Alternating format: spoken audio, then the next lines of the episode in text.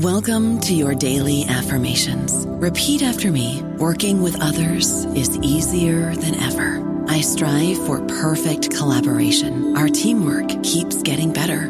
Yeah, affirmations are great, but Monday.com can really get you the teamwork you desire. Work together easily and share files, updates, data, and just about anything you want all in one platform.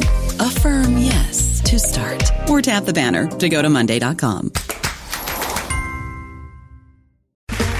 Okay, round two. Name something that's not boring. A laundry? Ooh, a book club. Computer solitaire, huh? Ah, oh, sorry, we were looking for Chumba Casino. That's right. ChumbaCasino.com has over 100 casino style games. Join today and play for free for your chance to redeem some serious prizes. ChumbaCasino.com. No purchase necessary. Full prohibited by law. 18 plus terms and conditions apply. See website for details. Hello, everybody. This is Marshall Poe. I'm the editor of the New Books Network, and I'd like to tell you that we have a new and improved website. It has two new features that we think you'll love. One of them is a vastly improved search engine so that when you type in keywords, you'll get a bunch of episodes really quick. The other is the ability to create a listener account. And in that listener account, you can save episodes for later listening. So you can create a kind of listening list. We think these features are neat and we think you'll enjoy them. Please visit the site today.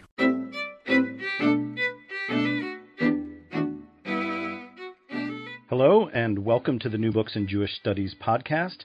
I'm David Gottlieb. I'm speaking today with Sarah Hammerschlag, Associate Professor of Religion and Literature at the University of Chicago Divinity School.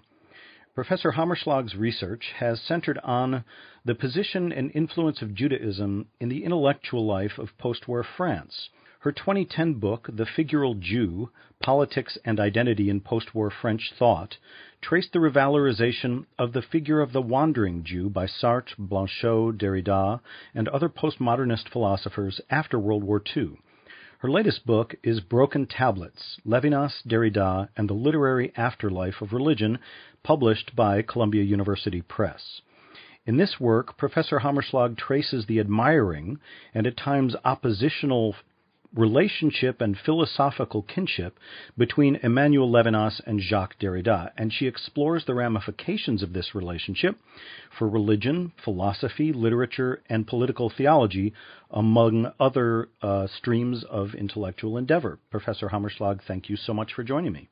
Hi, thanks for having me. It's a pleasure. So, I'm, I, a conversation about these two authors could take um, days, and uh, I, I, don't want to take days with you. I don't think that would be fair to you, but I'm eager to launch into an exploration of the thought of each of these philosophers and their deep and sometimes troubled relationship with each other and with Judaism writ large. And maybe the best way to start is to ask you to sort of set up the book for us. Tell us a little bit about what led you um, in this research direction and a little bit about the relationship between Levinas and Derrida.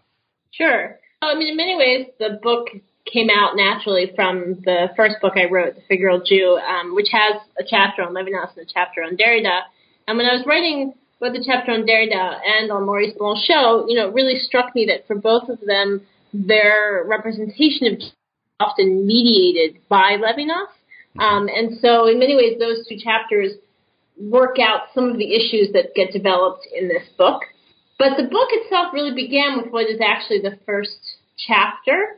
Um, so it began with this um, visit that Derrida made to the Colloque des Intellectuels Juifs de Langue Française, um, which was this almost annual colloquium um, in Paris that, that met between 1957 and the year 2000 and Levinas was one of the real central members. He was a founding member, and he gave a um, Talmudic reading at every single one of the meetings until the 90s, really, um, and through the 80s. Um, and there's a story that appears that, that, that Derrida tells um, when he makes what seems to be his first visit to the colloque, which is in 1998. So it's two years after Levinas's death.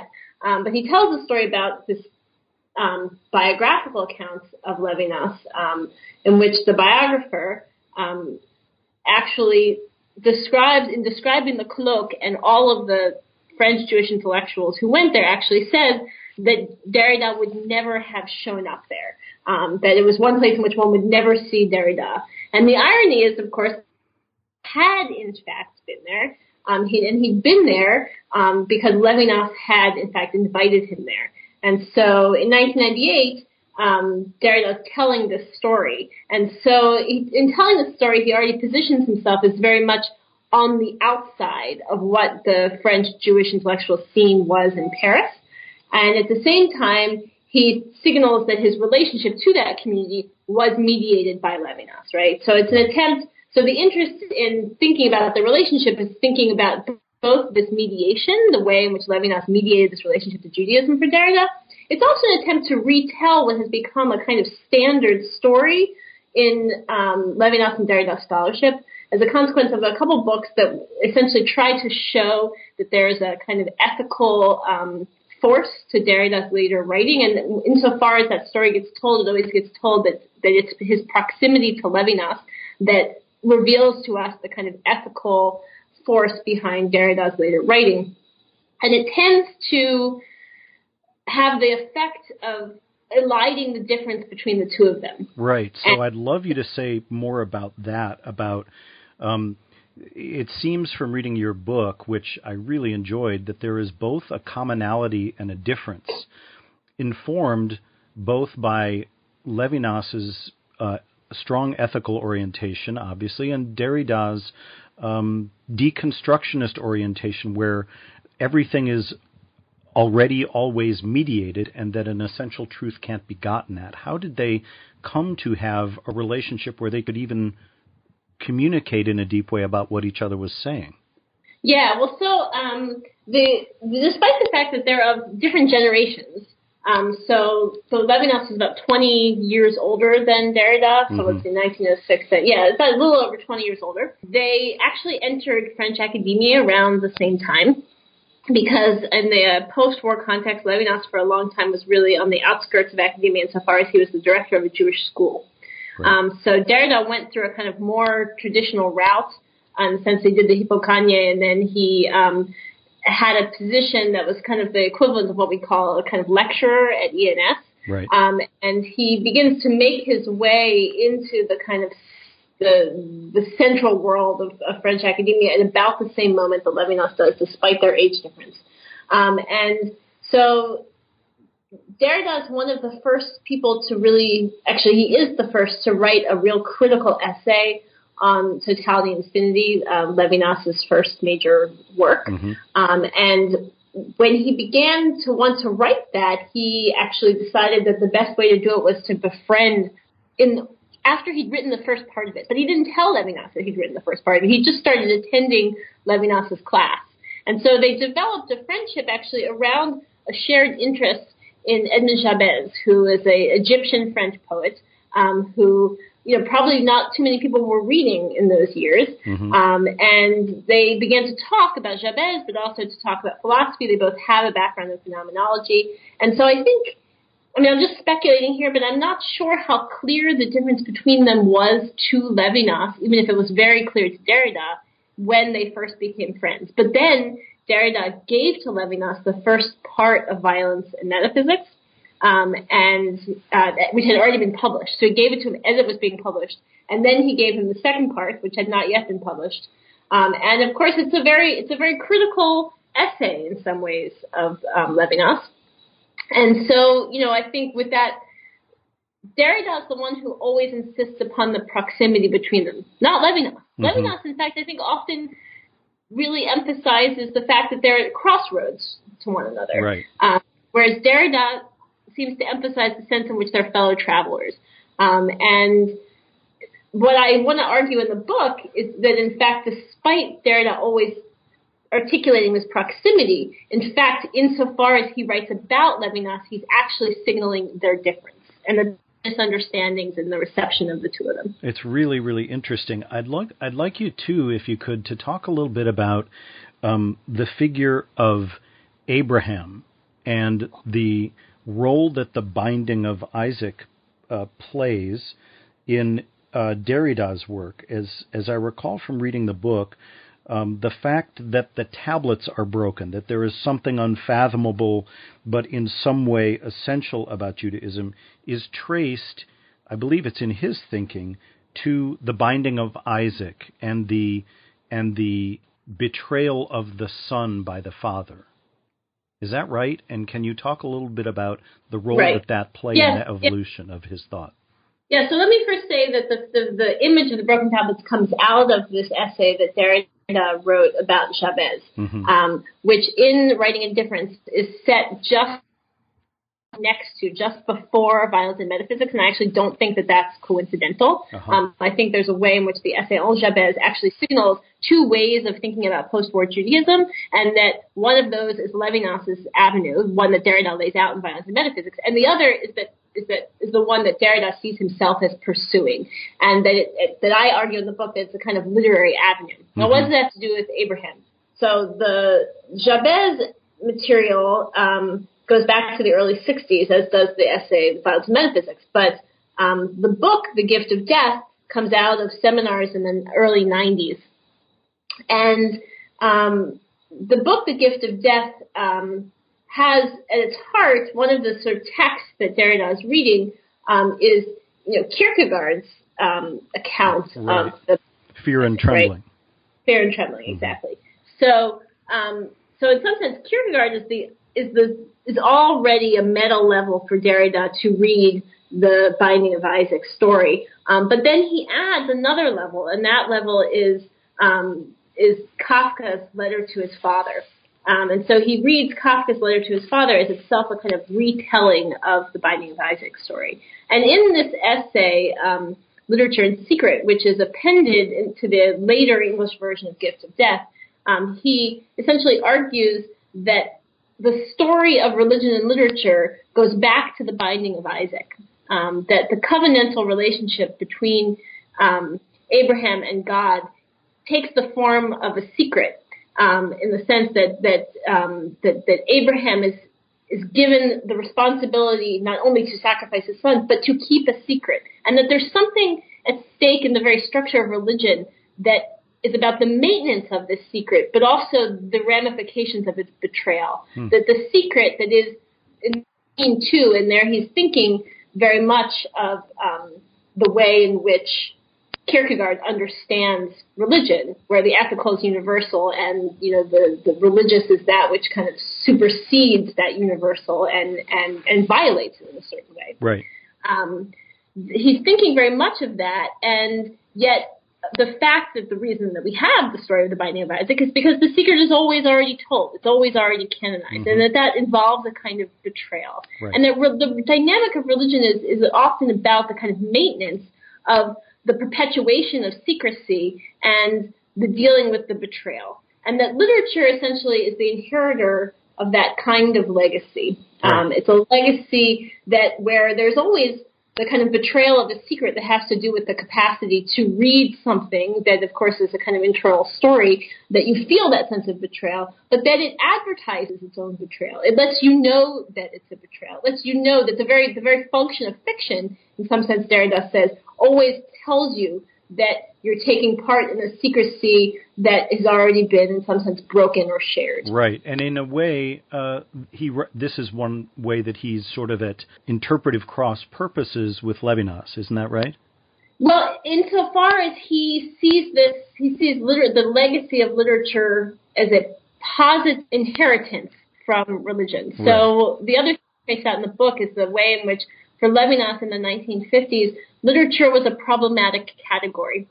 And I argue that it was a problematic category for him because in the post-war French context, there was a kind of competition over where the where civilization was going to find its spiritual center. Mm-hmm, because religion quite, was out of the question, sort of at that point. It wasn't necessarily out of the question because there was you know, Catholic personalism, which was a kind of Catholic revival, and there was a Jewish revival. But if you look at the kind of reception behind like Sartre's What is Literature and a series of essays that relate to it, there's a sense in which there are those who are claiming that literature can be the kind of spiritual inheritance of the West. Mm-hmm. Um, and Levinas very much wants to articulate religion as an alternative to that. And insofar as he's articulating as an alternative, he's rejecting literature.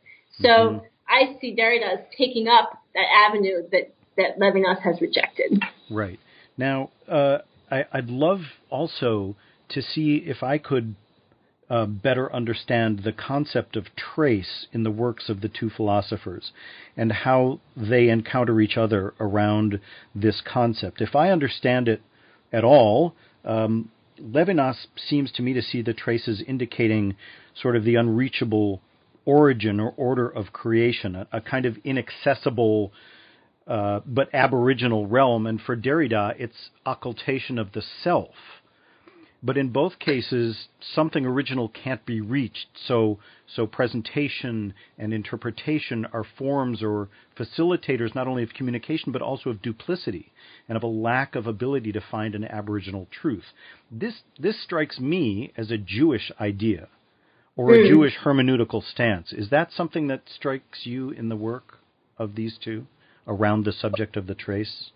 I mean, I'm always uncomfortable with claiming a particular idea as, as being Jewish um, because I have because I think the issue. I think that Levinas is very interested in finding certain ideas as having that kind of um, exemplarity to them, being able to claim that they have Jewish origin. So I think Levinas might make that claim, mm-hmm. but I'm not sure that Derrida would.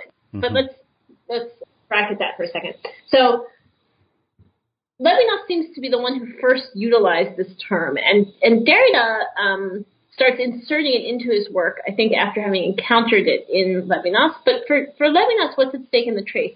It's a way of talking about the fact that the relationship to the other person is one that doesn't involve presence. Right. So that when I look at the other person, I can't grasp them. There is something that escapes. Um, and there, at different points in his writings, he that somewhat differently and more theologically at sometimes than others, but it is a way of talking about God's absence is nonetheless inflecting my relationship to the other person. Uh-huh. So, how does Derrida employ and alter that understanding? Um, I think he wants to show that this relationship, this this sub- subverting of, a, of this idea of a metaphysics of presence becomes a term that Derrida begins to use really prominently in grammatology. That that's always actually at stake. In fact, in any conceptual operation, but that text becomes, textuality becomes the means by which he describes the trace. So mm-hmm. for, for Derrida, it, it, it suggests both the way in which we're always searching for that presence, that origin, mm-hmm. that anchoring space, but also the way in which it's always deferred. Right. And here we're talking about presence both as a kind of a Heideggerian temporal phenomenon, but also presence as, in other words, it's not only being present, it is being in the presence of. Is that right? Yeah, I think that that's fair. I mean, I think it's the sense that we, when we talk sign, I mean, so Derrida speaks about it very articulately when he talks about the sign. When we talk about the sign, we always assume that the sign is replacing its referent, but that it points towards it. And so when we think about the way in which signs work, there's always this kind of hope or this aspiration to get to the thing itself. Right, to get or, to the bottom of it somehow. Right. Yeah. Or so it also goes back to a kind of Husserlian phenomenological dynamic where the reduction, the phenomenological reduction, is oriented towards the object's presence to consciousness. Mm-hmm. So Derrida shows very clearly in relation to Husserl that that's actually not something that ever actually appears. That in fact the, the object is never actually fully present to consciousness. That it's only um, always already duplicated and represented to uh-huh. consciousness. Uh-huh. So there are various ways in which he tells the story, some of them by way of the history of metaphysics, some through phenomenology. But in each case, what he shows is that these these systems, whether they're um, systems of signification or that they're a phenomenological understanding of how objects appear to consciousness, in all of these cases, they're always stipulated on the promise of presence, but a promise that's never fulfilled. Okay. Very interesting. You know, from my own sort of uh, personal research orientation, I had a question for you about um, your reference to Derrida as sometimes thought of as a postmodern Kabbalist. And the reason it's interesting to me is that you mention early on in the book uh, a sort of hermeneutic procedure uh, that Derrida uses in his negotiation of his Jewish identity, and that is the comme si, the as Mm-hmm. if, which uh, your colleague Michael Fishbane uh, says is key to the exegetical construction of reality uh, in works of rabbinic midrash. In other words, as if becomes uh, in Hebrew keilu becomes sort of a key which turns the tumblers of reality so that the the essential the essence of something is transformed. And I wonder if Derrida. For, I, so I have a two part question. One is is Derrida in any ways a midrashist, and could you also talk about him as a postmodern Kabbalist? Right. Okay. So there was this. I just had a student talking to me about this very issue, um, and when, in fact, when I came initially to study at the divinity school, one of the things I was interested in was that question: Was there a relationship between these post-structuralist theories of language and midrash? And there was this period in the 80s in which there were there were a number of books that you know tried to make that claim in certain different ways. Um, uh, and um, for example, Susan Handelman's work, um, Slayers of Moses, is one of these books Yes, that, that, right, right. that does try to make that that claim. Um, and in fact, my my dissertation, which became the Figural Jew, began with that kind of question.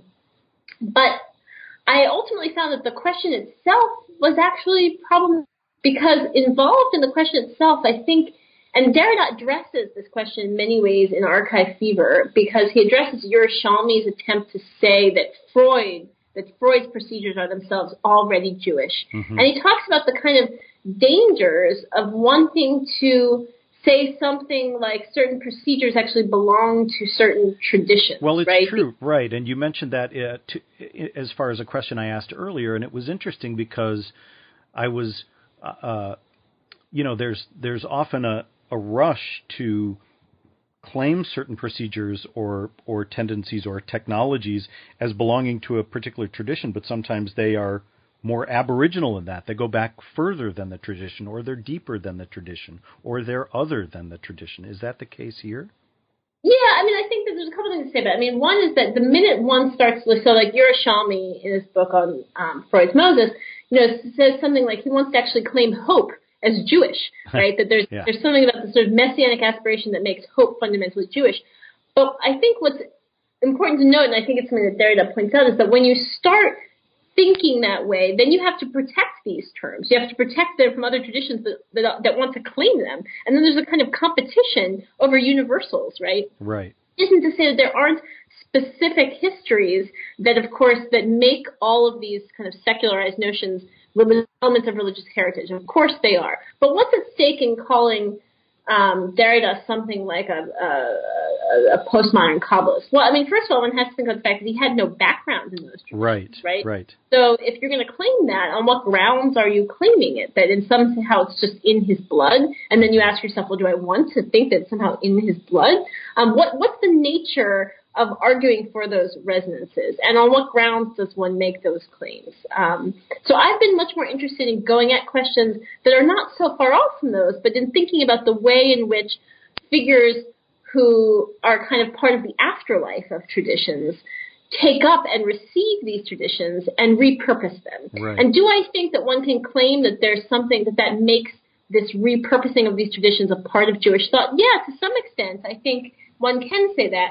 Is it because they are somehow steeped in the tradition?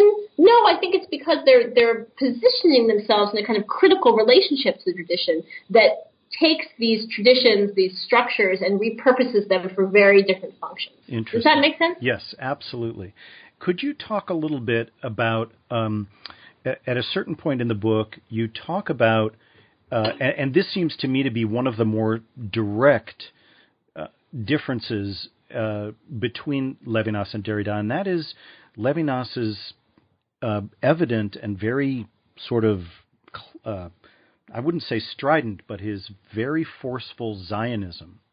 And Yeah. it seems as though uh, Derrida occupies a position on the margins, and because of his experience of and perspective from what I would call the margins, which it might be too facile to say it's because of his background in Algeria and getting asked to leave or suspended from a couple of different schools, but but he takes Right. the approach of an outsider that seems ultimately to mean that he cannot negotiate an accommodation with the idea of Zionism, which Levinas mm-hmm. strongly takes up. How did that yes. affect Derrida's uh, perception of and encounter with Levinas's work? Yeah, I mean, I, I, I make an argument about that in the book, but I, do I think I have a definitive answer to it? Probably no, because it has to be mediated through something like the book Adieu to Emmanuel Levinas, uh-huh. in which um, what Derrida does is he never actually criticizes Levinas's position um, on Zionism. Instead, he argues that there's a basis in Levinas's work um, when he talks about um, you know a revelation before Sinai um, that actually has the structures in it also to be critical of Zionism. Um, so,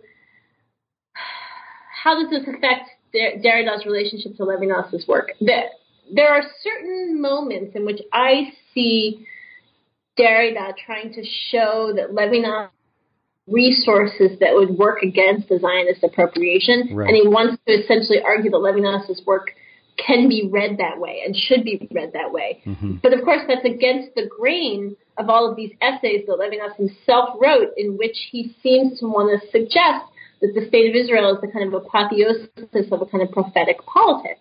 Right. Now, there are many people who read that move in Levinas to have a critical function in relationship to Zionism.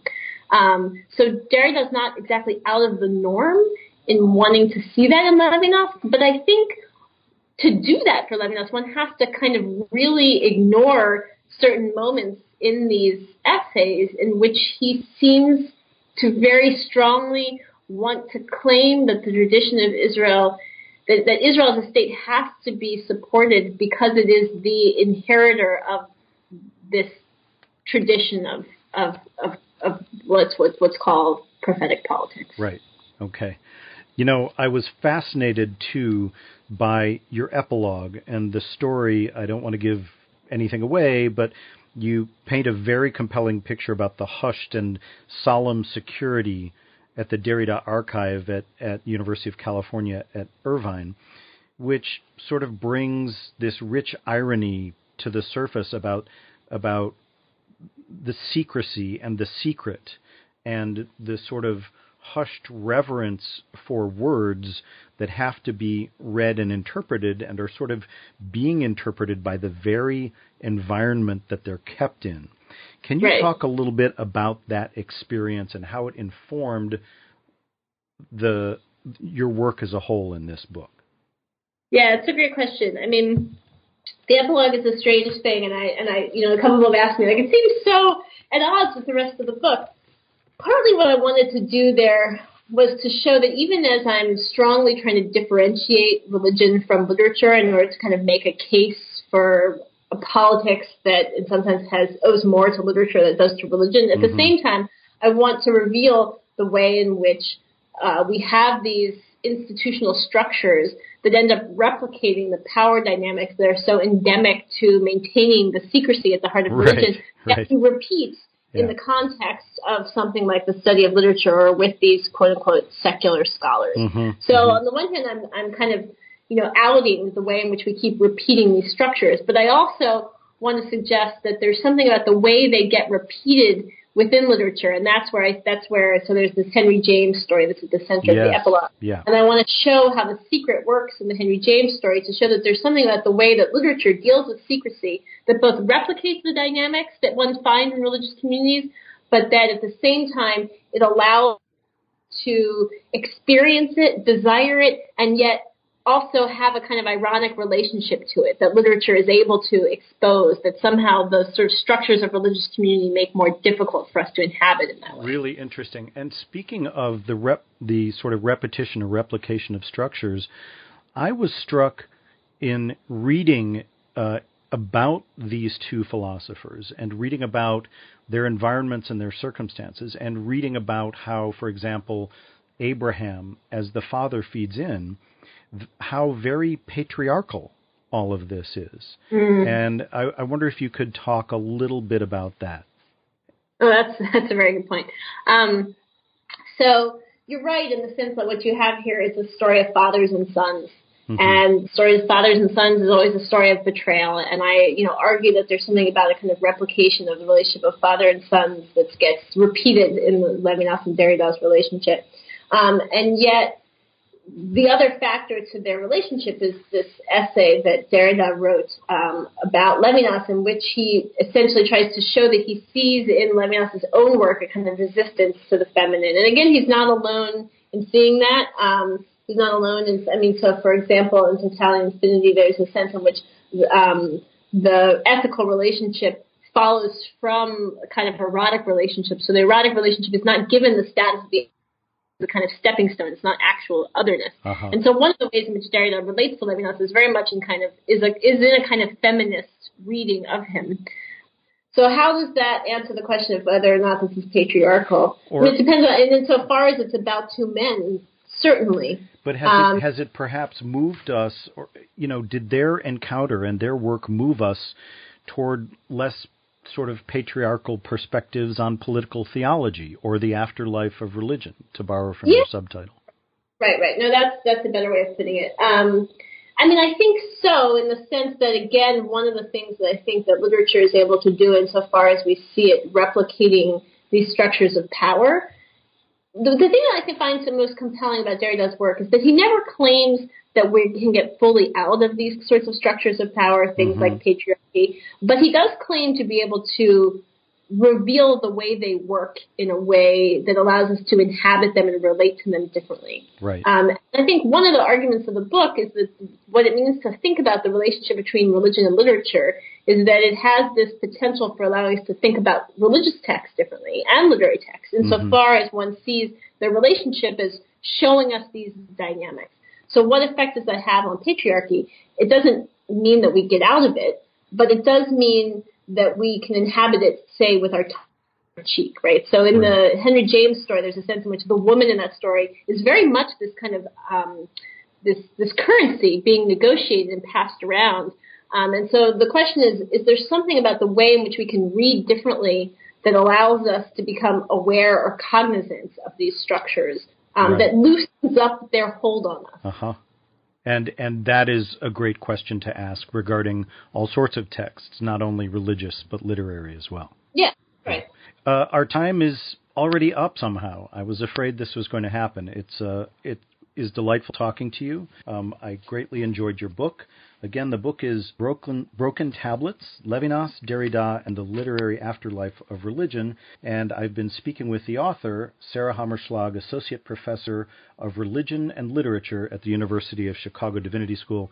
Professor Hammerschlag, thank you so much for speaking with me. Thanks for having me and for being such a close reader of the book. It's a real pleasure to engage with somebody who's read it recently and read it so well. It was my pleasure. Thanks again.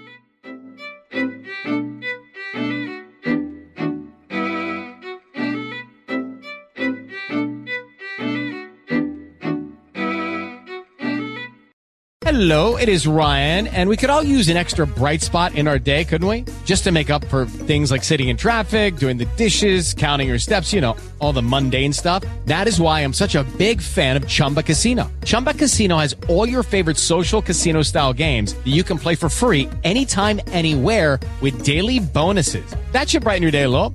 Actually, a lot. So sign up now at chumbacasino.com. That's ChumbaCasino.com. No purchase necessary. VGW. Void were prohibited by law. See terms and conditions. 18 plus.